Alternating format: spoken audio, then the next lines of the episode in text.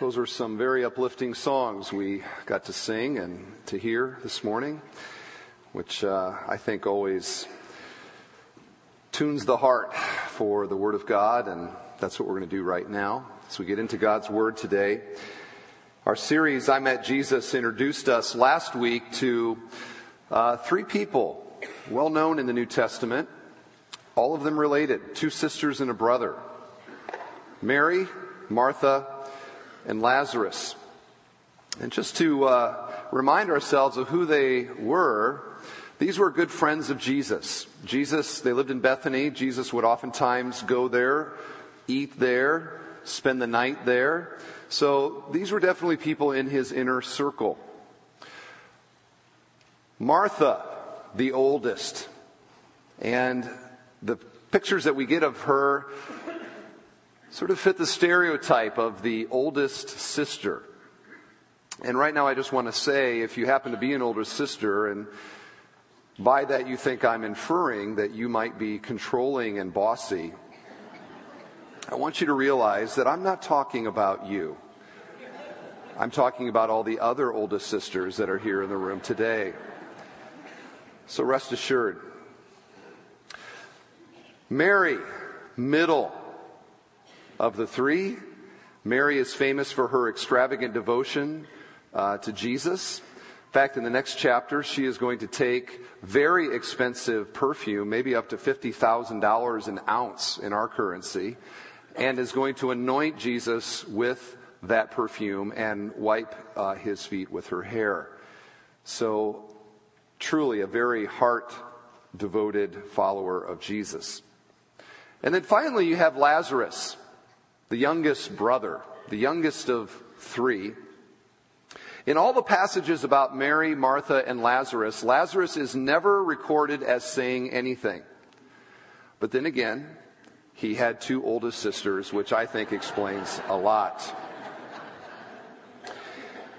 Now, I want to summarize what we saw in John 11, uh, verses 1 through 27, very quickly, because we're going to pick up the story then where we left off last week.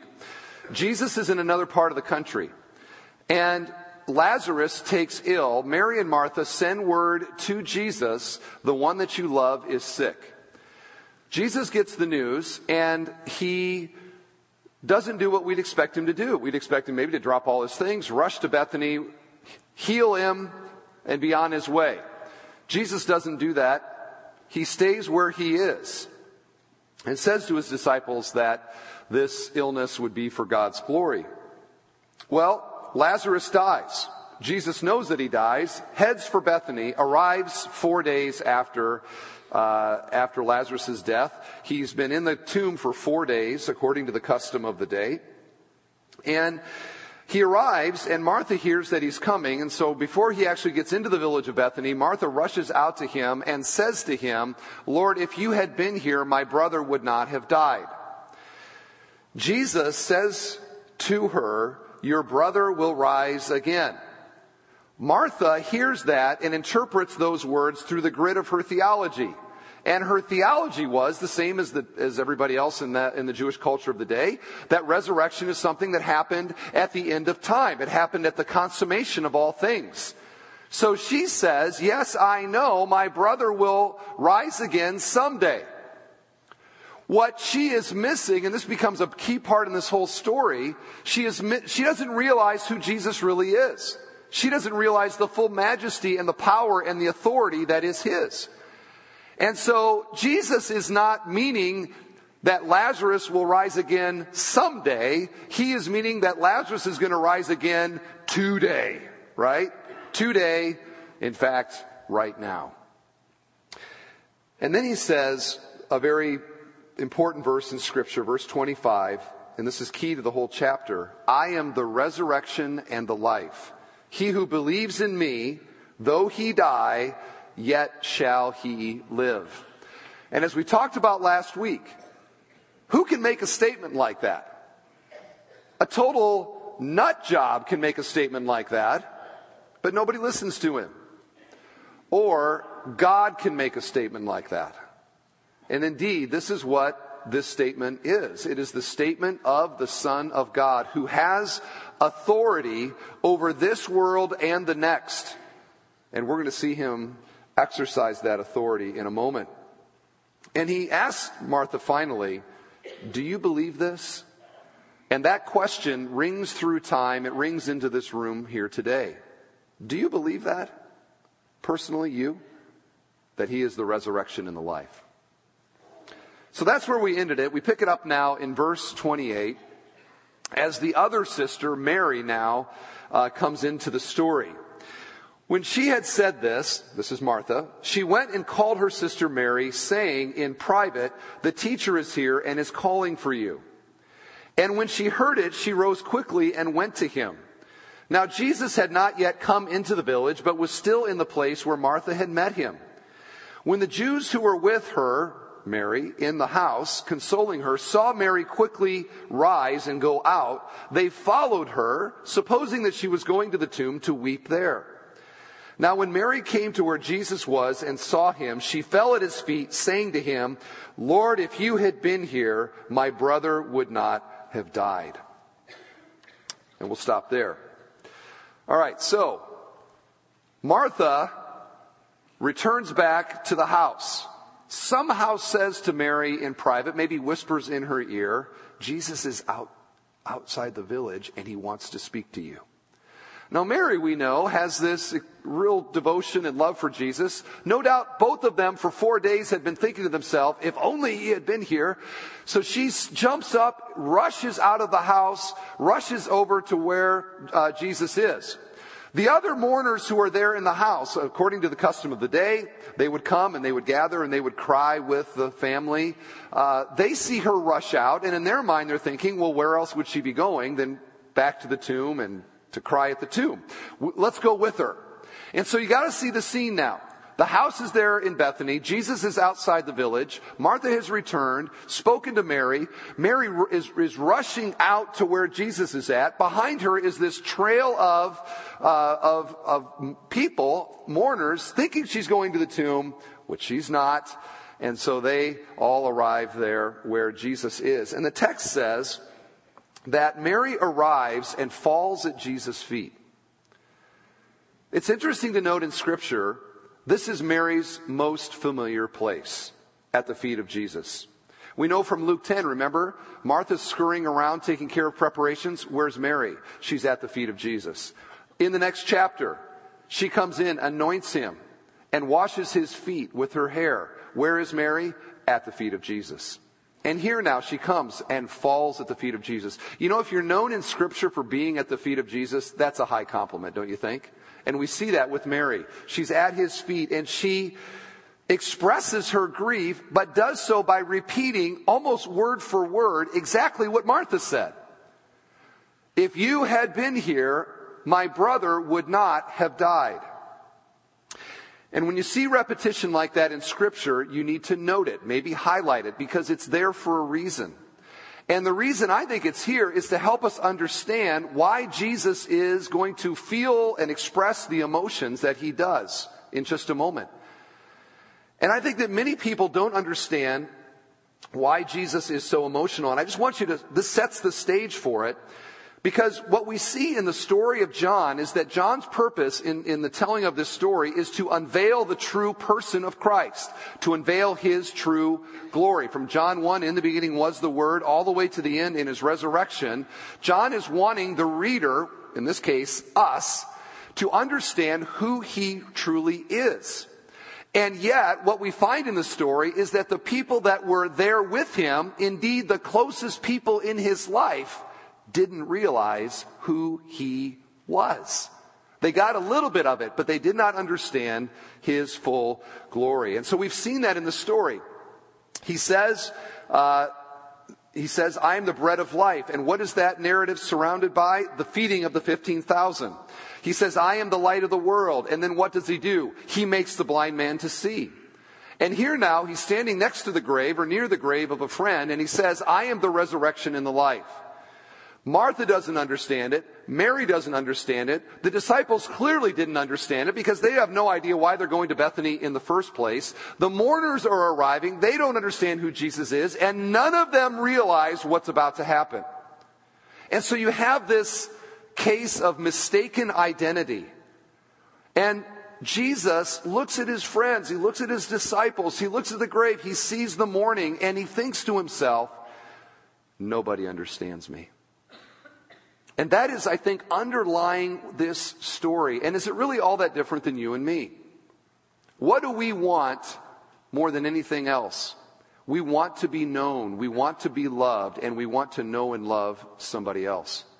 And we see in this Jesus' humanity, where he wants people to know him. I think it's still true to this day. He wants people to know who he truly is. And we see in this that they don't. I thought of a scene from the movie Mr. Holland's Opus where uh, the, the family, the Holland family, he's a, a music teacher, they have a child, and they discover that this child is deaf.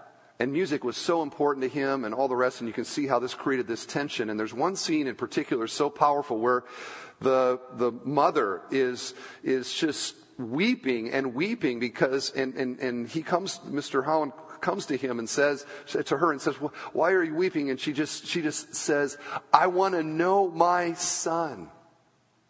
She couldn't communicate with him. She wanted to know him. And that I think is true for all of us here.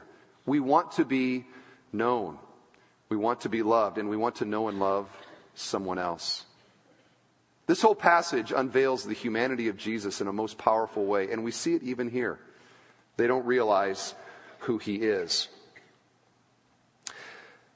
And the possibility of what Jesus is about to do hasn't landed on anybody's mind. And, and so I want you to realize that as well. If we read the story here and everyone's thinking to themselves, well, Jesus is going to arrive, he's going to raise Lazarus from the dead, then we'll go out and have tea, it would sort of feel artificial, wouldn't it? And people would read it and go, there's nothing to it.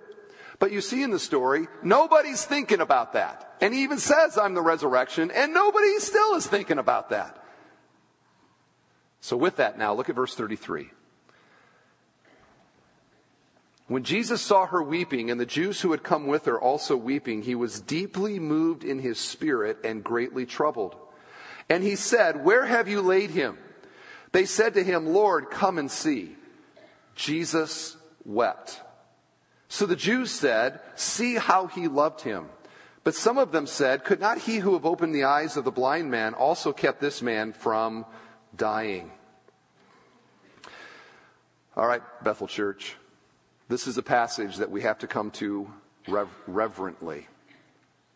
Other than the Garden of Gethsemane, this is the most personal, the most emotional, the clearest demonstration of the humanity of Jesus to be found in all of recorded Scripture. And I want to walk through that and make sure that we understand this because there's wonderful, reassuring truths for each of us here in the passage. Notice that it expresses his emotion in three places. In verse 33, first of all, it says that he was deeply moved and greatly troubled. They struggle here to translate the Greek word, all right? It, it definitely means that deep seated emotion, which all of us understand when we are deeply moved by something. Something stirs down deep inside of us, right? Where we, our heart kind of goes, inside and we're, we have got that sort of emotional thing going on. That's what this word is referring to. However, it also has in its meaning not simply to be moved, but also to be angry or to be indignant. And so you got to combine to understand what this is saying is there is a deep human emotion and there is a deep indignant sea. I don't know if that's a word. But th- those two are coming together here. You got to understand that to understand what happens in the rest of the passage here. The word here actually is often used for snorting horses. I'll bet you didn't know that. Snorting horses. I grew up around horses, many of you know that. And one of the things you learn uh, when you're around horses, you got to be careful when you're around horses because they are big and they are strong and they can hurt you. And so one of the things that you, you learn is how can you tell when a horse is happy and when a horse is upset. And really, there are two easy ways to do it uh, their ears and their sounds. So with a horse, if you're, if you're by a horse and its ears are forward like this, everything's good. Horse is happy, just ate his oats. Everything's good, all right? Like that. When a horse's ears go from this to this, you better look out because that's a horse that's aiming to do something uh, to somebody.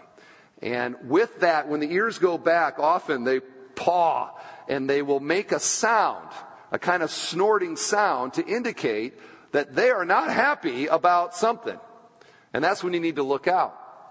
That's what this word has in it. It has in it that sense of deep emotion, but with ears pinned back.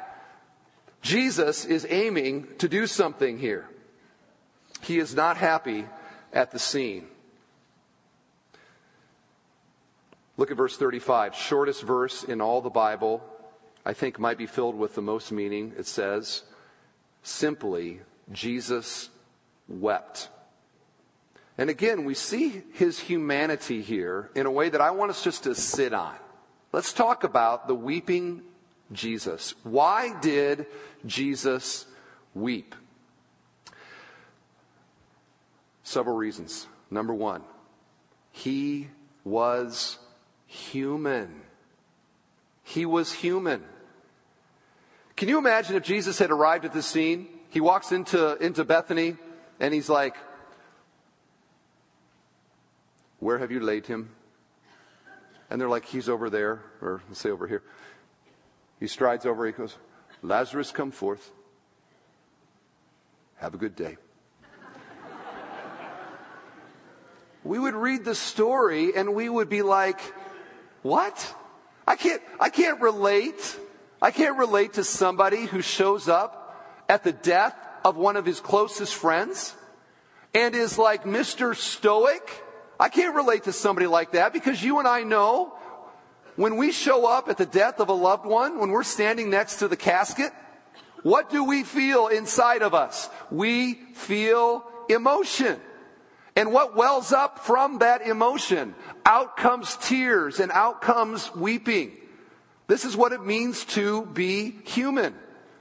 And so we look at the, the Savior of the world, born of a virgin, born by the Holy Spirit. We get his deity.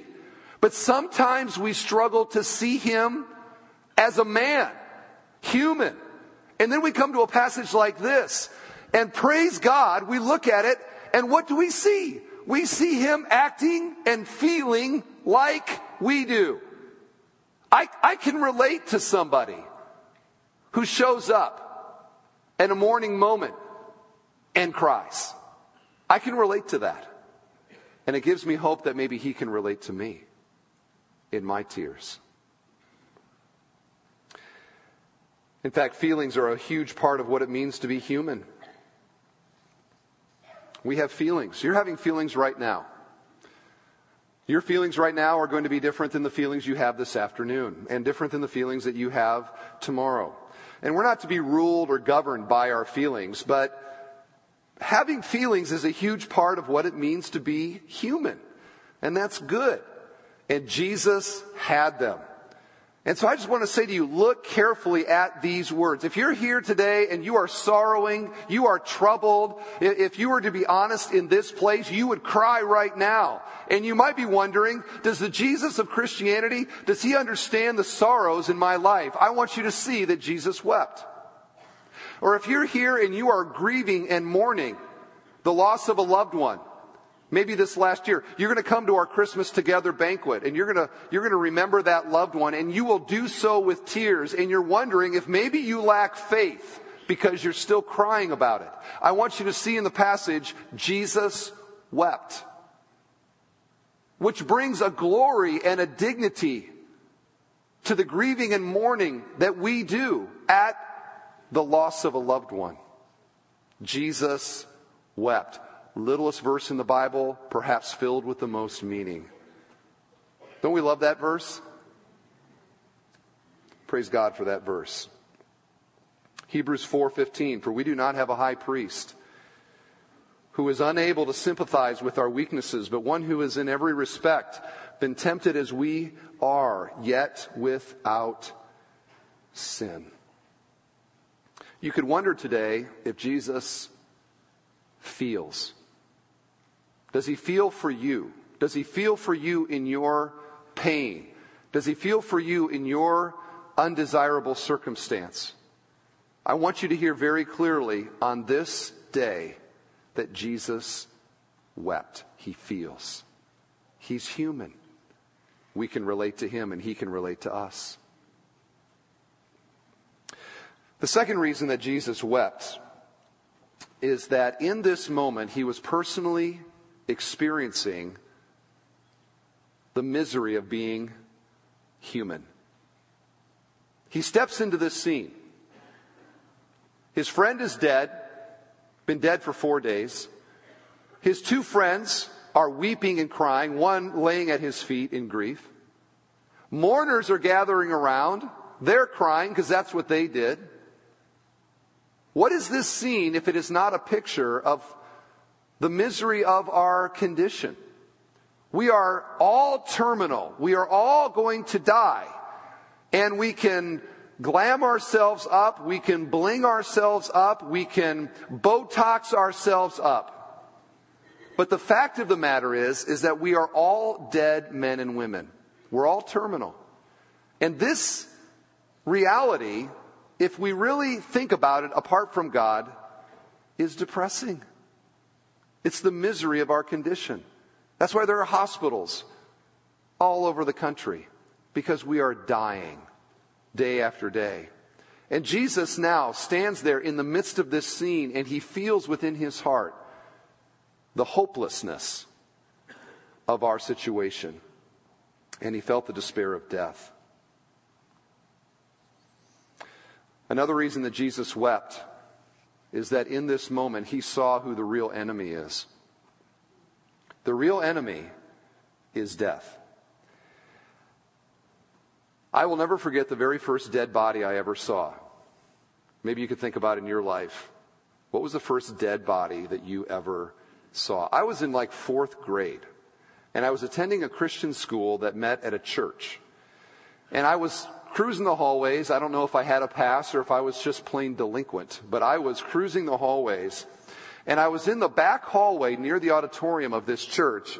And I'm skipping along. And I see this big wooden box in the hallway.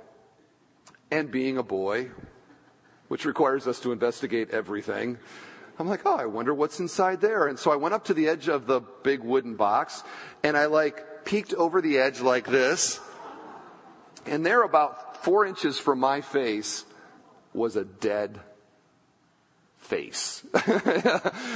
and I remember it terrified me, and my, my memory is, is that I just went running down the hallway as fast as I could. First dead body I ever saw. I won't forget it. It is still unnerving to me to see a dead body. When I go to a viewing or I do a funeral, I've done many funerals, speaking from right here with the casket right here in front, the top open. It is unnerving to see a dead body to this day.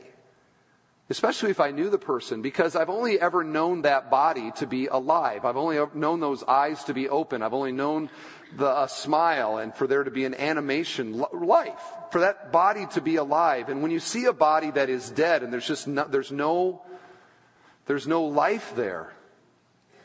It is a reminder to us who the real enemy is. Our real enemy today, it's not your neighbor, it's not your boss, it's not your older sister. Our real enemy is death. And Jesus stands at this scene, and the poignancy and the power of this enemy is right there in his face. He was staring the enemy down. 1 Corinthians 15 26, the last enemy to be destroyed is death. Why did Jesus come? Lots of reasons we could point to. But one of the big ones is that he came to defeat our enemy. And we talked about this when we studied 1 Corinthians 15. Remember the bee illustration. How did Jesus defeat the enemy? He took the sting of death for us. And so as Jesus stands there, he sees death in all of its stark reality. And I think in that moment, he feels that confrontation that is about to happen. He sees in Lazarus' death, his own death. He sees why he has come. It's almost like it's almost like the you know two two uh, armies kind of staring at each other before going to war. This is like the initial skirmish right here. He sees the enemy, and it's a foreshadowing of what is to come. And he wept over it. And the final reason, I think, and this is the reason that the text calls us to see, is that he was indignant. He was indignant. He was upset. He was mad in a righteous way. I think he was indignant to see this and to realize that God created a perfect creation, that God breathed into man the breath of life. He became a living soul. God gave to us a, a, a soul that would live on forever. And to see death in this way, especially with friends, he was reminded of this perfect creation, the corruption and the perversion and the, the twisting of what God had made and how sin and death and temptation and Satan and just all of this came in and just blah, this whole creation corrupted the cosmos. And he stands there having just said, I am the resurrection and the life. And he sees the entire scene. And you know what happens as he looks at all of this?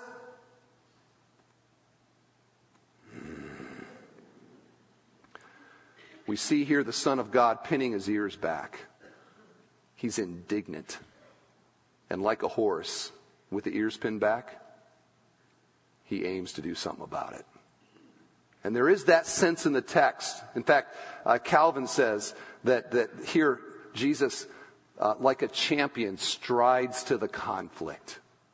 Jesus now, Son of God, resurrection in the life, says, Where is he? I love it. And you sort of see him. If he had spurs on, I'd be like, clink, clink, clink.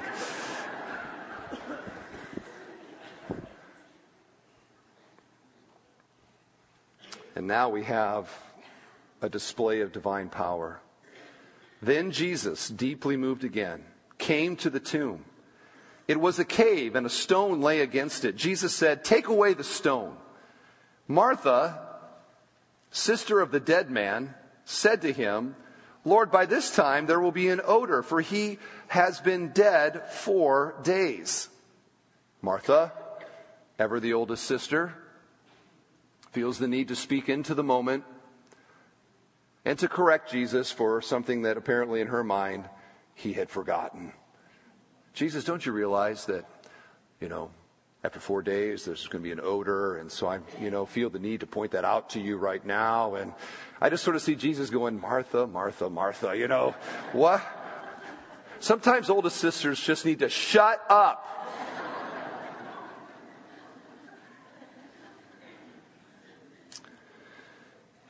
All right. So they took away the stone. And Jesus lifted up his eyes and said, Father, I thank you that you have heard me. I knew that you always hear me, but I said this on account of the people standing around, that they may believe that you sent me. When he had said these things, he cried out with a loud voice, Lazarus, come out! The man who had died came out, his hands and feet bound with linen strips, and his face wrapped with a cloth. Jesus said to them, Unbind him and let him go. Wow. Can you imagine the scene? I mean, they're, they're the, everyone's crying, everyone's weeping, all the mourners are there. The whole scene, you can just sort of see it in your mind. And Jesus says, Where is he? He's over here. And he offers a prayer, which I think is noteworthy. Here we are ending our week of prayer. Jesus offered a prayer, and then the miracle happened just made me wonder Perhaps God, we don't see God doing as much as we would want to see him do because we don't pray as much as we should. Jesus prayed, then the miracle happened. And he says that his prayer was so that the people around would know that this is about his relationship with his heavenly Father. He said it for their benefit. And now these words, exercising authority that only God can have, he says, Lazarus, come out. Now let's take this in slow motion. What is actually happening here? Lazarus died four days prior. The Bible tells us that we have a material self and we have an immaterial self. I have a body, but then I have the real me, the person me, my personality, my soul is within me.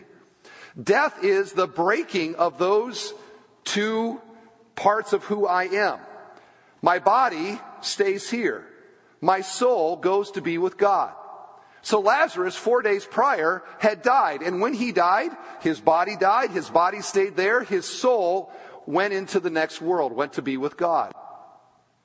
Jesus stands outside of the tomb. And with power that only he has, he says, Lazarus, come out.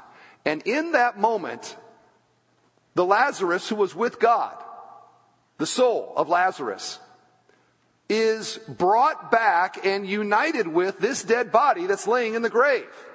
And that combination is reconstituted in such a way that Lazarus comes back to life. Now, who has authority to do that? With a word. Who has authority in this world and in the next world to bring those two things back together? Only God has that kind of authority. And that is why we see this miracle again, a demonstration of who he is, the unveiling of his glory and majesty to speak into the next world and for it to bring a man to life in this one. Only God can do that.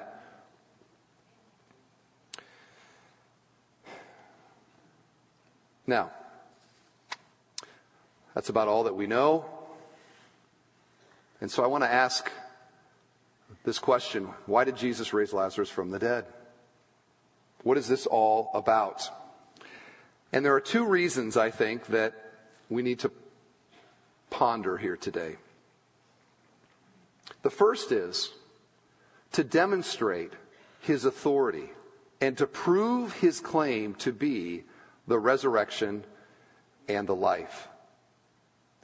You know, I think Jesus recognized it's one thing to make a claim. Anybody can make a claim to anything. You can claim to be the, the Easter bunny or some other silly thing. People can say anything that they want to. It's a whole nother thing to back up the claim and to prove that what you've claimed is true. And so we see then in the life of Jesus that what he's doing here is that he is saying, this is who I am. And so that you can understand that this really is who I am. I am going to do a miracle that is commensurate with the claim. So again, he claims to be the bread of life. What did he do? He multiplied bread and fed 15,000. He claims to be the light of the world. What did he do? He made a blind man to see. He claims to be the resurrection and the life. What did he do? How do you validate a claim of that enormity? Well, I would say raising a man back from the dead who's been dead four days is a pretty good way to do it. And that's exactly what Christ did. And I want to say here today uh, that if you look in the text, you can look ahead. We're not going to spend time. You can read it later today if you'd like. That there were two responses to what Jesus did. It says that many of the Jews who had come with Mary, this is verse 45, and seen what he did, believed in him. And I'll bet that they did. If you were at a funeral and the preacher said, Come forth. And he did, you'd say, I'm going to that guy's church. That is my kind of pastor right there. That's a guy that I'll listen to, right? It validates what you're saying. And so the people that were there, many of them saw Lazarus come out. He's, you know, he's kind of doing this hop thing, unbind him and let him go. And they're just, I think that he is the Messiah. I think he is the resurrection and the life. But notice in the text, surprisingly, that there's a whole other group of people who saw the miracle, and what they do is they take off running and they go and tell the Pharisees what Jesus has done. And the Pharisees' response is, He's raising people from the dead. If this keeps going, everyone's going to believe in him. We've got to do something to stop him. Which is so stupid to me. Isn't it? But what it shows is something that is eternally true. If you don't want to believe, guess what? You will not believe.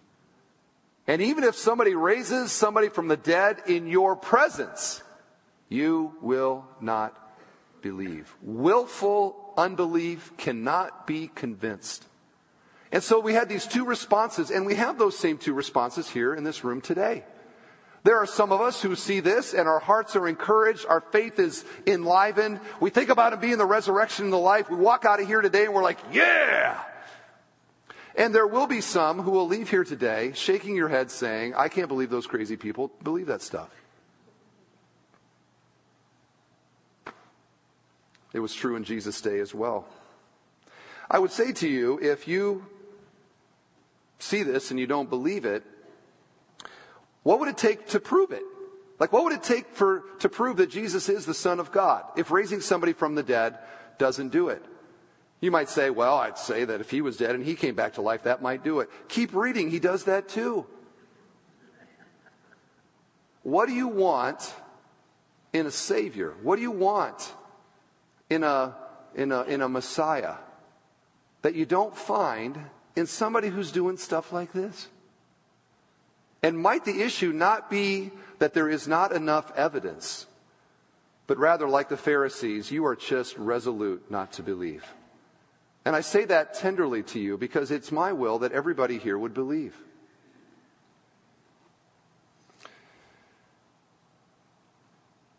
The second reason that this is uh, something that Jesus did, he chose to do, is very encouraging. The life and power of God has invaded the misery of this dying world and brings hope. Hope for all who believe. I said earlier in the message, we are all, we're all dead men and women. We're all dying. The misery of the human condition is we live and we die. And the generations come and the generations go. The sun keeps going around the earth. We have so many revolutions that we get and then we're dead just like everybody before us. There is a certain hopelessness that a rational thinking person has to feel about life and meaning in life and all the rest. Because naturally speaking, nothing matters. If I live my life, I can think that what I do matters and my relationships matter, but in the end, I'm dead in the grave. And if that is the end and if there is nothing after that, then nothing matters. But what we see here is by miracles like this, that there, that, that, that God has come. That light has come into this dark world. That there is a hope and it's a real hope and it's a proved hope. That Jesus was the Son of God. And that what he said, I am the resurrection and the life. Whoever believes in me will never die in the sense of ultimate death, eternal death. And if he can say that and then do that, that speaks to my heart that there's hope in this. There is hope in this. There is hope in this world. In fact, the Bible says that this resurrection that we see with Lazarus, in fact, that we see with Jesus himself, is merely the first fruits of a future resurrection for all who believe. In fact, one writer said that Jesus, or that the, Jesus had to say, Lazarus come forth, because if he didn't use his name, everybody would have come out of the tomb. But Jesus is coming back. And when he returns, this same Jesus who said this and did this said that when I come back, I am going to raise my people back to life. Right? And that's the hope of the gospel. That is our hope. Dead, almost dead person. Your hope today is not in your medicine and not in your doctor and not in, not in, in who you are. You're going to die. We all are. My hope is in somebody who could do that and made promises then to all who believe that he's coming back and that I will be resurrected from the dead. In fact, 1 Thessalonians 4 describes how this happens. For this we declare to you by a word from the Lord that we who are alive, who are left until the coming of the Lord, will not precede those who have fallen asleep. For the Lord himself will descend from heaven with a cry of command, with the voice of an archangel, and with the sound of the trumpet of God. And the dead in Christ will rise first. Then we who are alive, who are left, will be caught up together with them in the clouds to meet the Lord in the air. And so we will always be with the Lord. Why did Jesus raise Lazarus from the dead? Hope. Hope has come. Resurrection has come. Hope for what? Life. When? Someday, after we die. How? The same way that we see what Jesus did here. He's coming back. And it says, saying, Lazarus, come forth. It's going to be John, come out. Susan, come out. Lucy, come out. Tom, come out. Steve, come out. And you and you and you and you and you and you. I think that's what's going to happen.